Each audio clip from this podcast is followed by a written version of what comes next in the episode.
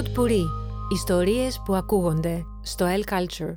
Μαμά, θα μου διαβάσεις το μολυβένιο στρατιωτάκι; Μαμά, υπάρχει τελικά ο Άι Βασίλης; Είμαι η Πέπη Νικολοπούλου και εδώ μαζί στις Μπουκές θα μιλάμε κάθε φορά με μια νέα αφορμή για τα αγαπημένα βιβλία για παιδιά. Μαζί μου ένας αγαπημένος καλεσμένος για κουβέντα και ανταλλαγή απόψεων. Σε αυτό το podcast, λογοτεχνικός μας τόπος θα είναι ποιος άλλος, η μαγεία των Χριστουγέννων. Φέτος, περισσότερο από ποτέ, πρέπει να κρατηθεί ζωντανή, αγκαλιά με αγαπημένα βιβλία εντός των τυχών του σπιτιού μας. Τα βιβλία μπορούν να πρωταγωνιστήσουν σαν μια ξεχωριστή πρόταση δώρου, αλλά και μια ευκαιρία για ουσιαστική συνύπαρξη με τα παιδιά μας. Διαβάζουμε γύρω από το χριστουγεννιάτικο δέντρο, ξαπλωμένοι στο κρεβάτι, το πρωί με τη ζεστή σοκολάτα μας μπροστά από το τζάκι. Διαβάζουμε για να ζήσουμε, έχει πει ο Φλομπέρ, και θα προσθέσω ότι διαβάζουμε για να αγαπήσουμε με όλο μας το είναι και οι λέξεις που φτιάχνουν τις χριστουγεννιάτικες ιστορίες, ζεστές και φροντισμένες, ανάβουν μέσα μας κάθε σβησμένη φλόγα. Μας συνεπέρνουν για να πιστέψουμε πως όλα είναι δυνατά. Σήμερα λοιπόν λέω να κάνουμε έναν λογοτεχνικό περίπατο ανάμεσα σε αγαπημένα χριστουγεννιάτικα βιβλία για τους μικρούς αναγνώστες. Υπάρχουν άλλωστε πολλά και θαυμάσια. Προτάσεις από τα παλιά κλασικά αγαπημένα, αλλά και τα νέα, με μια σύγχρονη ματιά και περισσότερο χιούμορ. Κάποια που εγώ έχω αγαπήσει όταν ήμουν μικρή και κάποια που διαβάζω τώρα ως μητέρας στις κόρες μου. Βιβλία που μας φέρνουν λίγη από τη μαγεία των Χριστουγέννων. Μας φέρνουν σε επαφή με τις έννοιες του καλού, του κακού, της αγάπης, της ζήλιας, του νικητή, του νικημένου και άλλα που μας θυμίζουν παραδόσεις, ήθη και έθιμα ίσως ξεχασμένα. Μαζί μου σήμερα, σε αυτό το χριστουγεννιάτικο λογοτεχνικό περίπατο, η αγαπημένη μου Αργυρό Πιπίνη, συγγραφέας παιδικών και όχι μόνο βιβλίων. Καλησπέρα, Αργυρό. Χαίρομαι πολύ που είσαι μαζί μου. Κι εγώ, Πέπη, γεια σου. Λέω να κάνω μια αρχή με τις κλασικές και αγαπημένες χριστουγεννιάτικε ιστορίες. Τι λες, πάμε; Ναι, αμέ, πάμε. Ποιος άραγε δεν έχει διαβάσει μία από τις πιο γνωστές και διαχρονικές ιστορίες του διάσημου παραμυθά Hans Christian Andersen, Το κοριτσάκι με τα σπίρτα. Μια γλυκόπικρη ιστορία αυτού του μικρού κοριτσιού που πουλώντας σπίρτα μια παγωμένη βραδιά ονειρεύεται όμορφες στιγμές και αγαπημένα πρόσωπα. Η ιστορία αυτή εκδόθηκε για πρώτη φορά το 1845. Μάλιστα λέγεται ότι ο Άντερσεν την εμπνεύστηκε από μια ξυλογραφία ενός γνωστού δανού καλλιτέχνη που είχε τυπωθεί σε ένα ημερολόγιο του 1843. Άλλοι πάλι υποστηρίζουν πως ο συγγραφέας την εμπνεύστηκε μέσα από ένα ταξίδι του στην Πρατισλάβα όπου έγινε μάρτυρας της καταστροφής της πόλης Ντέβιν από πυρκαγιά και είδε τότε πολλές μητέρες να ψάχνουν για τα χαμένα τους παιδιά. Όπως και να έχει, η ιστορία αυτή παραμένει κλασική, υπέροχη και αν και λίγο σκληρή, μας υπενθυμίζει ότι υπάρχουν άνθρωποι που έχουν την ανάγκη μας. Μία σύγχρονη ματιά της έχει κυκλοφορήσει από τις εκδόσεις Καλλιδοσκόπιο στην ξεχωριστή εικονογράφηση της Τσέχας Κβέτα Πατσοσκά. Αλήθεια, την έχεις διαβάσει αυτή την ιστορία, Αργυρό μου, και τι πιστεύεις για τον Άντερσεν και τις ιστορίες του; Αγαπώ πάρα πολύ τα παραμύθια του Άντερσεν από παιδί. Κανένας δεν μου απαγόρεψε να διαβάζω βιβλία με ιστορίες θλιμμένες. Ήμουν ανοιχτή δηλαδή και ήταν ανοιχτή όλη η οικογένειά μου σε αυτό. Διάβασα λοιπόν όλα τα παραμύθια του Άντερσεν, όχι μόνο το κοριτσάκι με τα σπίρτα που παραμένει ένα από τα αγαπημένα μου βιβλία, αλλά και τη Μικρή Γοργόνα και το Μολυβένιο Στρατιώτη. Παρ' όλα αυτά θέλω να πω ότι σήμερα υπάρχει Υπάρχει ένα εμπάργκο στις ιστορίες του Άντρεσεν.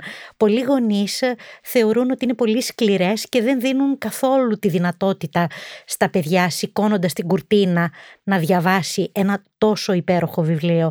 Ε, Πιστεύω ότι είναι διαχρονικό το βιβλίο, όχι μόνο επειδή είναι ωραία γραμμένο, αλλά επειδή συνεχίζουν ε, να κυκλοφορούν στους δρόμους μας, ανάμεσά μας, τους βλέπουμε, τους δίνουμε μερικά νομίσματα, πολλά κοριτσάκια και πολλά αγοράκια που μπορεί να μην πουλάνε σπίρτα αλλά χαρτομάντιλα, είναι όμως εκεί και όταν γυρίζουμε σπίτι και εμείς φοράμε τις παντόφλες μας και καθόμαστε μπροστά στις οθόνες μας, ξαναβλέπουμε τις ιστορίες τους είτε στις ειδήσεις είτε σε μυθοπλασία.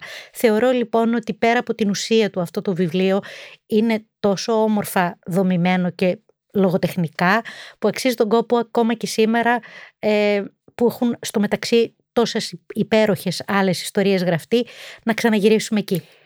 Ναι, ε, και μάλιστα ένα ακόμα ε, βιβλίο του που είναι ο Μολυβένιος Στρατιώτης, αν και κλασικό, ε, πρόσφατα έχει αποδοθεί μέσα από μια σύγχρονη ματιά από τις εκδόσεις Μικρή Σελήνη που αξίζει την προσοχή μας. Ο τίτλος του είναι το Μολυβένιο Στρατιωτάκι και μέσα από μια πολύ δυνατή εικονογράφηση με το κόκκινο και το μαύρο να κυριαρχούν ως χρώματα διαβάζουμε την ιστορία του Μολυβένιου Στρατιώτη και της αγαπημένης του μικρής μπαλαρίνας. Την έχεις διαβάσει αυτή τη ναι, διασκευή; Ναι, μου αρέσει πολύ. Είναι ωραίο, δεν, δεν ξέρω τι λες και εσύ ε, βιβλία ε, κλασικά να εικονογραφούνται από, από εικονογράφους σήμερα.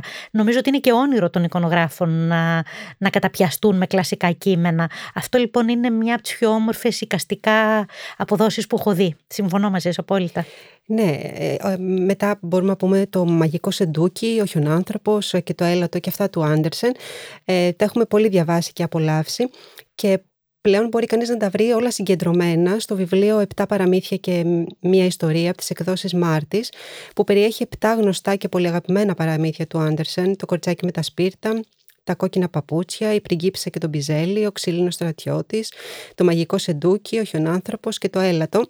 Είναι διασκευασμένο από τον ηθοποιό και σκηνοθέτη Γιώργο Νανούρη με μια εξαιρετική εικονογράφηση από τον Φίλιππο Φωτιάδη. Εδώ οι ιστορίες όλες ε, δεν παρουσιάζονταν εξάρτητες, αλλά εγκυβωτισμένες σε ένα κοινό αφήγημα, μπλέκονται, αναμειγνύονται και οι ήρωές τους συναντιούνται κάπου μεταξύ τους. Χριστουγεννιάτικες ιστορίες τώρα, βέβαια, χωρίς την απόλυτη χριστουγεννιάτικη ιστορία του Κάρολ Ντίκεν, δεν θα ήταν ποτέ δυνατόν. Με τον πρωτότυπο τίτλο του A Christmas Carol, η νουβέλα του Dickens πρωτοδημοσιεύτηκε το Δεκέμβριο του 1843 και είχε αμέσως επιτυχία και αποδοχία από το κοινό αλλά και από τους κριτικούς. Το 43 δηλαδή κοντά με, το, με την έκδοση του, ε, της ιστορίας του Άντερσεν. 43-45 ήταν. Σωστά, ήταν ναι, το 43 τέλεια. και αυτή. Πω, πω, τη χρονιά, τη χρονιές μάλλον, τη δεκαετία. Ναι, και φαντάζομαι ότι την πρώτη εβδομάδα κυκλοφορίας του πούλησε 6.000 αντίτυπα, το οποίο νούμερο αυτή τη στιγμή μπορεί να ακούγεται ε, πολύ φυσιολογικό, αλλά ήταν ασύλληπτο για εκείνη την εποχή. Για τα ελληνικά δεδομένα δεν ακούγεται καθόλου λίγο. Έχει λοιπόν παρουσιαστεί σε πολλές διασκευές λογοτεχνικές για μικρούς και μεγάλους και πρωταγωνιστής του φυσικά είναι ο παράξενος και τσιγκούνης Εμπενίζερ Σκρούτζ, με την ιδεολογική, ηθική και συναισθηματική του μεταστροφή μετά από μια περίεργη επίσκεψη που δέχτηκε από τον πεθαμένο συνεταιρό του τον Μάρλεϊ και από τα φαντάσματα των Χριστουγέννων του παρελθόντος, του παρόντος και του μέλλοντος. Εξαιρετική απόδοση αυτού του βιβλίου μπορεί κανείς να βρει σε εκδόσεις μετέχμιο σε κείμενο της Ελένης Κατσαμά, που είναι απλό και κατανοητό, γεμάτο και μεστό, ενώ η εικονογράφηση του Βασίλη Γρίβα είναι κάτι περισσότερο από εξαιρετική. Και επειδή αγαπάμε τον Dickens και πάντα τα Χριστούγεννα έχει μια ξεχωριστή θέση στην καρδιά μας, ένα ενδιαφέρον βιβλίο κυκλοφορεί από τις εκδόσεις Πατάκη, σε κείμενο πάλι της Ελένης ε, Κατσαμά, που είναι «Τα καλά Χριστούγεννα κύριε Dickens». Φωτογραφίζει τις παιδικές του στιγμές που έγιναν έμπνευση τελικά για τα βιβλία του. Αγαπάς και τον Ντίκενς, ε, αν θυμάμαι καλά. Πολύ, πάρα πολύ. Ο Καριοθράφτης φυσικά βασίζεται στο παραμύθι του Γερμανού συγγραφέα Ernst Hoffmann. Ο Καριοθράφτης και ο βασιλιάς ε, των Ποντικών κυκλοφόρησε το 1816 και στη συνέχεια το 1844 διασκευάστηκε από τον Αλέξανδρο Δουμά, τον μπαμπά, ο οποίος κατόρθωσε να μετατρέψει την ιστορία του Καριοθράφτη σε ένα τρυφερό παιδικό παραμύθι που έγινε τελικά κλασικό. Μία πάρα πολύ καλή διασκευή του προτείνουν οι εκδόσεις Ίκαρος, ε, καθώς αυτή η ιστορία ακολουθεί τη χορογραφία της παραγωγής του George Balanchine για το New York City Ballet και συνοδεύεται από τις υπέροχες εικόνες της Βαλέρια Ντοκάμπο σε απόδοση του Αντώνη Παπαθεοδούλου. Η εικονογράφηση του συγκεκριμένου βιβλίου είναι εμπνευσμένη από τα πραγματικά σκηνικά της παραγωγής. Είναι μια ιστορία που αρκεί για να νιώσεις τη μαγεία των Χριστουγέννων. Τώρα, ένα ακόμα κλασικό δημιούργημα είναι το γράμματα στον Αϊβασίλη του Τόλκιν. Τι ωραία. Ναι, ναι, ο γνωστός και διάσημος ε, για τον άρχοντα των δαχτυλιδιών Τόλκιν έπαιζε ένα παιχνίδι κάθε Χριστούγεννα με τα παιδιά του. Νομίζω, Αργυρό μου, ξέρεις πάρα πολλά για αυτό το βιβλίο. Δεν ξέρω, θα ήθελες να κάνεις εσύ μια μικρή εισαγωγή; Ναι, ναι, παρακαλώ, μπορώ. Ε, φυσικά. Λοιπόν, ε, ο Τόλκιν τη δεκαετία του 20, όταν ήταν ακόμα μικρά τα παιδιά του, δύο αγόρια και ένα κορίτσι, ε, άρχισε να στέλνει σε κάθε παιδί ένα γράμμα ε, υποδιόμενο στον Άγιο Βασίλη. Δηλαδή έγραφε ως Άγιος Βασίλης ένα γράμμα. Αυτά τα, γράμμα, λοιπόν, αυτά τα γράμματα λοιπόν όσο προχωράγαμε προς, την, προς το 1940 δεν ταξίδευαν τόσο συχνά, δείχνοντας ε, και την, ε, την κατάσταση γύρω στην Ευρώπη ολόκληρη, σαν να έλεγε ο Άγιος Βασίλης ότι μαύρα σύννεφα μαζεύονται και αναρωτιέμαι που πάει αυτός ο κόσμος. Ε, είναι πάρα πολύ αστεία. Ε, μετά το θάνατό του βγήκε ένα υπέροχο βιβλίο που λέγεται ακριβώς όπως είπες, γράμματα στον Άγιο Βασίλη. Επειδή το αγαπώ πάρα πολύ και επειδή θέλω να μιλήσω λίγο για αυτό το σύμπαν, γιατί ως παιδιά όλοι αναρωτιόμασταν πού ζει, τι κάνει, πώς περνάει τη μέρα του, ποιοι είναι η βοηθή του. Σε αυτό λοιπόν το βιβλίο του Τόλκιν έχουμε πολλές απαντήσεις. Ε, ως μόνιμη βοηθός ε, του Άι Βασίλη είναι η μεγάλη πολική αρκούδα και ως γραμματέας του είναι ένα ξωτικό το οποίο ε, με το καλλιγραφικό του χαρακτήρα ε, γράφει τους φακέλους με τα γράμματα ή κρατάει καταστάσεις για τα δώρα των παιδιών. Θέλω λοιπόν επειδή μετέφρασε ένα κομμάτι να το διαβάσω γιατί μου φαίνεται πάρα πολύ, πάρα πολύ εορταστικό για να φέρουμε λίγο πιο νωρίς τα Χριστούγεννα. Τέλεια Αργυρός ακούμε. Και αν μας ρωτάς πώς τα περνάμε με γέλιο ή πόνο και αν πήρε η πολική αρκούδα δέκα με τόνο ή αν τις γράψαμε στη γούνα τη λευκή η απόδοση της μέτρια ή η διαγωγή κακή, ένα σου λέω για αυτό το κατοικίδιο. Από τα πέρυσι το χάλι του είναι το ίδιο. Πρώτα, όλο χάρη γλίστρησε πάνω σε ένα μαδέρι, γκρεμοτσακίστηκε, έσπασε πόδια και ένα χέρι. Και πού να πάει, εδώ ανήκει. Την είχα όλο το Δεκέμβρη με δεκανίκη. Μετά τι της κατέβηκε να κάνει Δεκεμβριάτικα, παίρνει να ψήσει κάστανα μεγάλα, μαυρομάτικα. Και ό,τι εκ των υστέρων είδα, δεν βρήκε η δόλια την τζιμπίδα. Άρα τα βγάζει με τα χέρια από της σχάρα. Ήγουν του τέστην ήτη, της σκάηκαν τα πατούσια της, της σκάηκε και η μύτη. Και έμπηξε κάτι φωνές, κάτι αγριοφωνάρες και βούτυρο έβαλε στις πληγές από το καλό, τρισήμιση καρδάρες. Μέχρι το τέλος της χρονιάς μας ήταν χοντρός μπελάς. Δεν έπαψε ποτέ παντού να χώνει τη μουσούδα και νόμισε πως έγινε κεραμιδό αρκούδα. Είχε πουλέ στο τζάκι μας με πάγους πια γεμίσει, στα κεραμίδια ανέβηκε για να το καθαρίσει. Την καμινάδα μας σιγά, προσεκτικά σημώνει, μα η στέγη υποχώρησε και μέσα αυτής σφινώνει. Και εκεί που δεν θα ήθελε ούτε να δράμει χιόνι, πέσανε στο κρεβάτι της 35 τόνοι. Και δεν μιλάω που έσπασε πιάτα και φλιτζανάκια και έφαγε με μια χαψιά χίλια σοκολατάκια και μολυβένιους πάτησε στρατιώτες στο παρκέ. Σχεδόν τρία συντάγματα τα έκανε πλακέ. Μου μπέρδεψε ονόματα παιδιών, μικρών, μεγάλων και τελικά τους έστειλε τα δώρα άλλα αντί άλλων.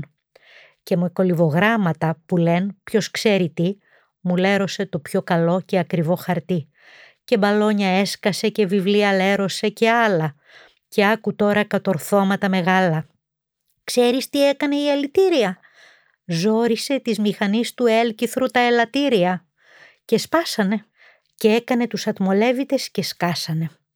Γιατί με ξύλο μπόλικο τους είχε δά φουλάρι, σκούπισε και τα πόδια της στο άσπρο μου φουλάρι και στα μαντιλάκια μου τα καλοσιδερωμένα.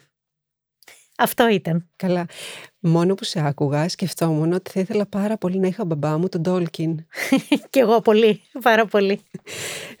να πούμε βέβαια ότι αυτό το βιβλίο κυκλοφορεί από τις ε, εκδόσεις ε, Έολος στην Ελλάδα σε μετάφραση του Θωμά Μαστακούρη. Ε, αντίστοιχα με πολύ χιουμοριστική διάθεση και μπόλικη φαντασία υπάρχει ένα βιβλίο που έχουμε απολαύσει όλοι να διαβάζουμε και μας έρχεται από το 1963 που είναι το χριστουγεννιάτικο δέντρο του κύριου Willoughby του Ρόμπερτ Μπάρι. Κυκλοφορεί από τις εκδόσεις Άγκυρα σε μετάφραση της ε, Ντίνας Γεωργούλια και ουσιαστικά βλέπουμε το δέντρο του κύριου Willoughby το οποίο φτάνει στο σπίτι του με ένα courier όμορφο και υπέροχο, το αρχίζει να το στολίζει στο σπίτι του.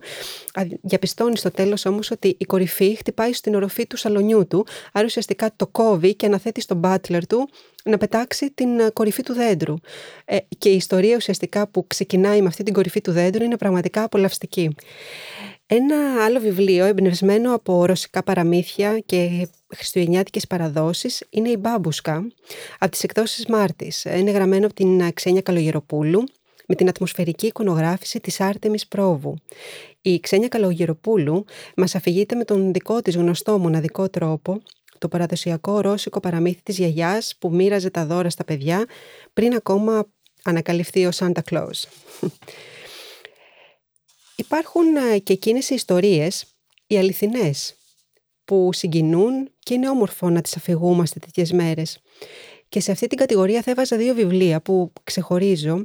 Το ένα είναι το ωραιότερο χριστουγεννιάτικο στολίδι, που κυκλοφορεί από τις εκδόσεις Μετέχμιο σε κείμενο της Αγγελικής Νταρλάση και εικονογράφηση της Αλεξίας Οθονέου. Είναι μια ιστορία που πολλοί ήθελαν να, να αποσιωπήσουν ή να αφήσουν να ξεχαστεί. Και όμως αυτή η ιστορία είναι αληθινή, γιατί πράγματι τα Χριστούγεννα του 1914, κατά τη διάρκεια του Πρώτου Παγκοσμίου Πολέμου, όταν ο Πάπας Βενέδικτος ο 15ος έκανε έκκληση για εκεχηρία την περίοδο των Χριστουγέννων, η έκκλησή του δεν εισακούστηκε επίσημα. Υπήρξαν όμως κάποια μεμονωμένα περιστατικά ειρηνικής συνύπαρξης ανάμεσα σε Βρετανούς και Γερμανούς στρατιώτες και σε αυτό ακριβώς το ιστορικό βασίζεται και η ιστορία του βιβλίου μας. Υπάρχει και μια ταινία νομίζω Πέπη, αλλά δεν θυμάμαι τον τίτλο που είναι βασισμένη σε αυτή τη φοβερή ιστορία. Πώς ανταλλάξανε για λίγη ώρα αγάπη και δώρα. Ναι, είναι πραγματικά μια πολύ συγκινητική ναι, ιστορία. Πολύ, συμφωνώ. Αν σκεφτείς και τα χαρακόμματα στον πρώτο πόλεμο, δηλαδή πόσο κοντά ήταν ο πόλεμος, δεν ήταν δηλαδή, δεν έπεφτε μια βόμβα και καταστρέφονταν ζωές, ο ένας δίπλα στον άλλον πάλευαν για να επιβιώσουν. Έτσι. Και η Αγγελική Δαρλάση λοιπόν βασίζεται σε αυτό το γεγονός και έχει δημιουργήσει μια πάρα πολύ συγκινητική χριστουγεννιάτικη ιστορία. Και το άλλο βιβλίο που θα ξεχώριζα για λίγο μεγαλύτερα παιδιά είναι το. Γιατί σε αυτή την ηλικία αρχίζουν την νεανική, αρχίζουν και αφισβητούν λίγο την έννοια του Αγίου Βασίλη. Είναι το βιβλίο Ναι, Virginia, υπάρχει Άγιος Βασίλης του Βασίλη Παπαθεοδόρου σε εικονογράφηση της Λίλας Καλογερή από τις εκδόσεις Καστανιώτη.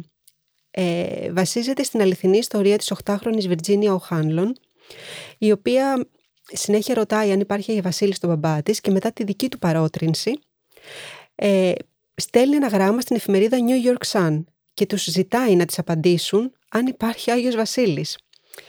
Η απάντηση θα έρθει από τον αρχισυντάκτη Francis Church, ο οποίος επιβεβαιώνει επιχειρηματολογώντας ότι υπάρχει Άγιος Βασίλης και όχι μόνο κάνει τη Βιρτζίνια μέσα σε μια μέρα ευτυχισμένη, αλλά θα την ακολουθήσει και σε όλα τα χρόνια της ζωής της. Εσύ αλήθεια Αργυρό, αν σε ρωτούσε ένα παιδί ε, αν υπάρχει Άγιος Βασίλης, έχεις μια απάντηση να του δώσεις; Εφόσον ο Βασίλης, ο Θεοδόρου λέει ότι υπάρχει Άγιος Βασίλης και ο αρχισυντάκτης της αν γράφει αυτά τα γράμματα και το επιβεβαιώνει, ναι, νομίζω υπάρχει Άγιος Βασίλης. Χαίρομαι γιατί τα ακούνε και οι κόρες μου τώρα. τώρα, από τις πρόσφατες κυκλοφορίες υπάρχουν πάρα πολλά βιβλία. Πολύ φοβάμαι ότι δεν θα αναφέρω πολλά από εκείνα που αγαπώ και αξίζει κανείς να διαβάσει. Ναι, τα ξεχνάω κι εγώ πολλές φορές ο χρόνος μας είναι περιορισμένος. Ωστόσο, αν έπρεπε να ξεχωρίσω κάποια, θα έλεγα ότι το πνεύμα του χιονιού, που κυκλοφόρησε πριν από δύο χρόνια της εκδόσης Κλειδάριθμος της Μάγια Λούντε, είναι ένα πολύ αγαπημένο βιβλίο. Η Χιονονιφάδα, ο Ξυλαράκης από τις εκδόσεις Ήκαρο. Το μικρότερο χριστουγεννιάτικο δώρο του Ρέινολτ από τις ε, εκδόσεις Μετέχμιο οι εκατοντάδες χιλιάδες Αγιοβασίλειδε της Μοτάη που κυκλοφόρησε φέτος πάλι τις εκδόσεις Πατάκη και γέλασα με την καρδιά μου, αλλά και το Χριστουγεννιάτικο Βάλ του Μπορίς Βιάν, μια εξαιρετική διασκευή από τις εκδόσεις Ποταμός, ε, είναι κάποια από τα βιβλία που αγαπώ πάρα πολύ. Δεν ξέρω εσύ Αργυρό μου, από τη σύγχρονη λογοτεχνία ε, ξεχωρίζεις ε, κάποια βιβλία, θέλεις να μου μιλήσεις για κάποια από αυτά που έχεις αγαπήσει; Μου αρέσουν πολλά από αυτά που είπες, μερικά από αυτά τα έχω κιόλας και τα έχω διαβάσει.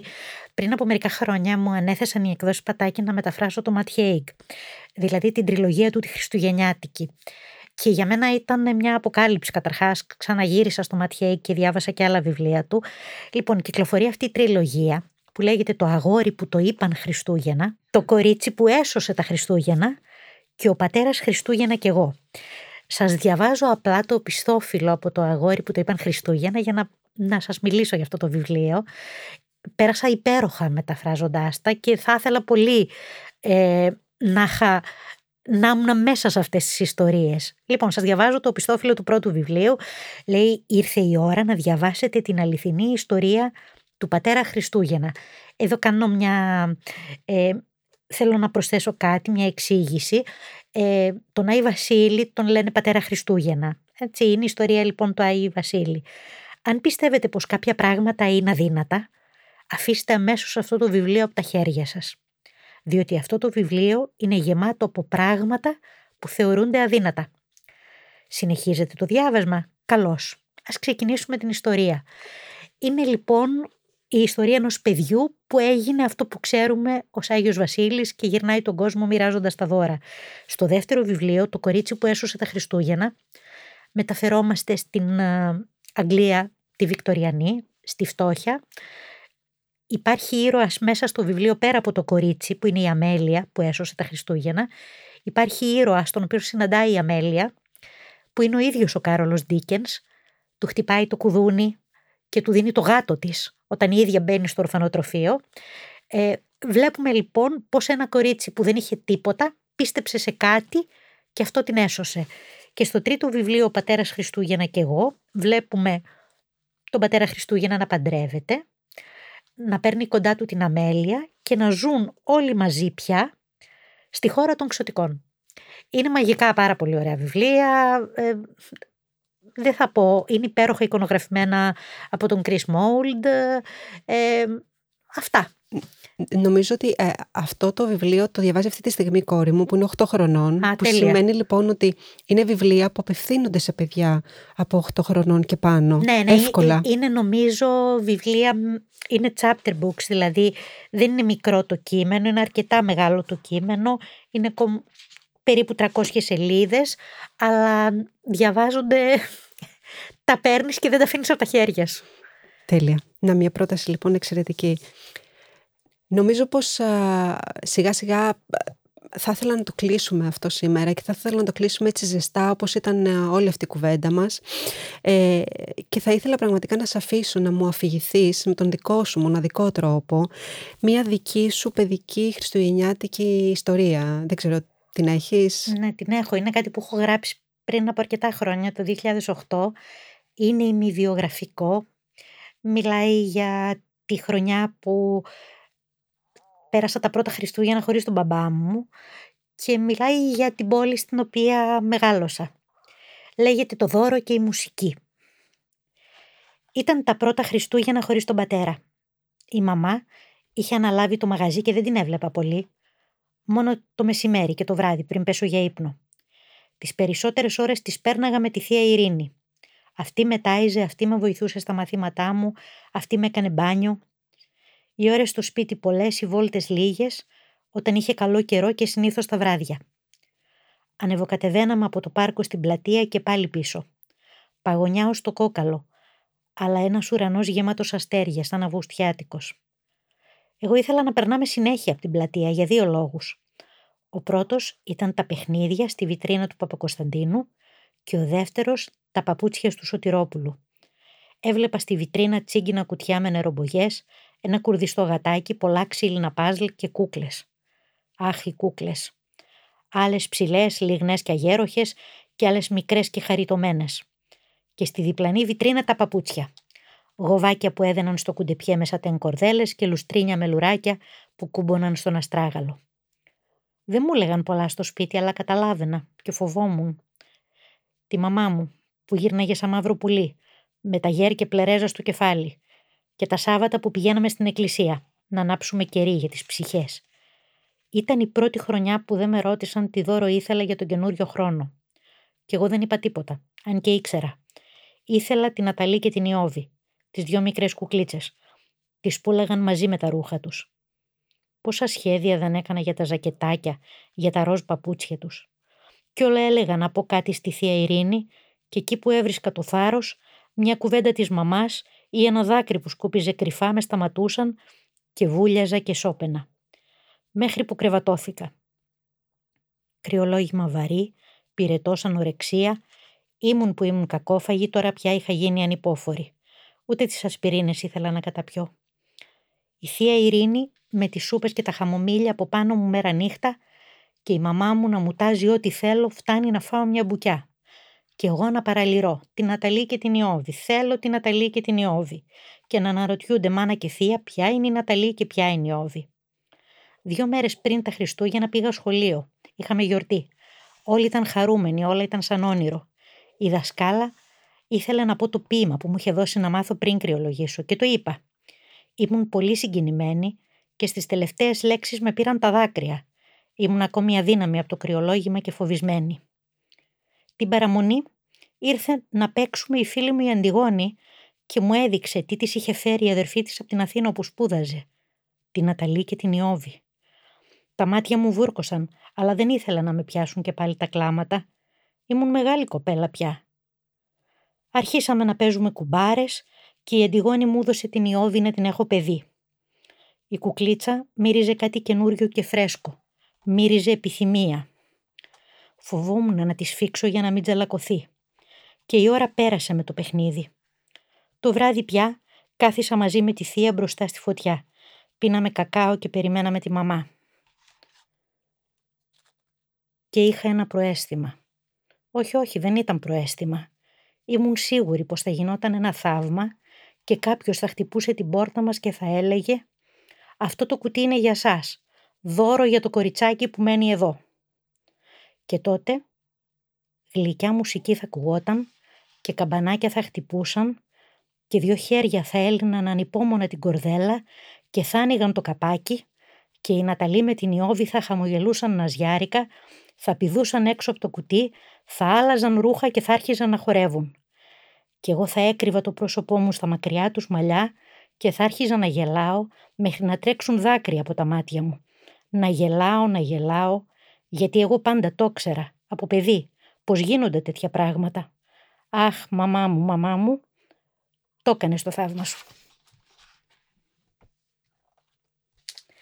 Αυτό. Αργυρό, σε ευχαριστώ πάρα πολύ για αυτή την κατάθεση. Σήμερα μαζί σας ήταν η Πέπη Νικολοπούλου στις Μπουκές, μαζί με την Αργυρό Πιπίνη. Ευχαριστώ, Πέπη, πάρα πολύ.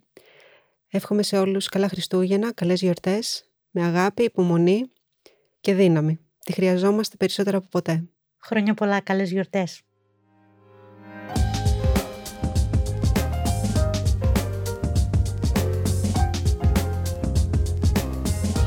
Pod Puri.